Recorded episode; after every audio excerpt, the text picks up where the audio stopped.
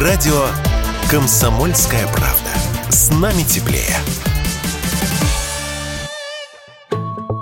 Власти Таиланда заявили о снижении турпотока из России. Там даже в меньшую сторону скорректировали прогноз численности путешественников из нашей страны. По планам, в этом году в королевстве побывает до примерно 250 тысяч россиян. Изначально речь шла о миллионе туристов за текущий год. Россия стоит на седьмом месте в рейтинге государств, откуда приезжают на отдых в эту страну. Поток российских туристов в Таиланд падает. О причинах радио «Комсомольская правда» рассказал вице-президент Альянса туристических агентств Александр Мкрчан. Сначала были проблемы с ковидом, Таиланд был закрыт для россиян, потом начали пускать россиян, там, вакцинированных строго там, спутником В, никакой другой вакциной. Вот. Сейчас, потом начали пускать по ПЦР, сейчас э, сняли все ковидные ограничения, но теперь появилась другая проблема. Отсутствие авиаперевозки прямой. Сейчас россияне вынуждены добираться через третьи страны, например, через тот же Стамбул или через тот же Дубай или еще как-то, но в любом случае не напрямую. А, безусловно, нам нужно прямое сообщение. Вот сейчас готовится с октября прямое сообщение с Пхукетом и только из Москвы.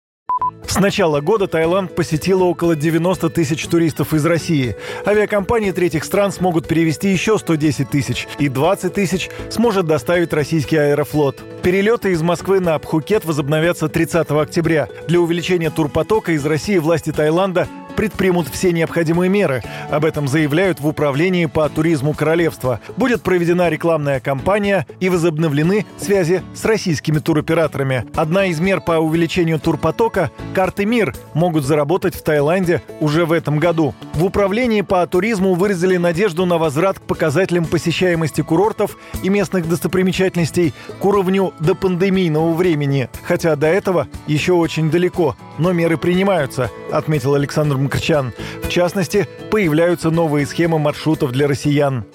Из 15 городов России лететь в Анталию, Самара, Казань, Екатеринбург, Петербург, Москва, Минеральные воды. Вот из всех этих городов э, Челябинск – Э, да, лететь в Анталию и дальше из Анталии лететь в Таиланд э, не только уже на Пхукет, как делает Аэрофлот, а и в Бангкок, потому что Бангкок мега востребован россиянами, оттуда очень удобно добираться, например, в Паттайю, да, из Пхукета крайне затруднительно добраться до Паттайи, из Бангкока удобно добираться до Самуя, это такое очень популярное место отдыха россиян. Поэтому, конечно же, в этом году поток близко не приблизится к допандемийному, даже близко. Но, тем не менее, у нас есть э, некоторые положительные ожидания.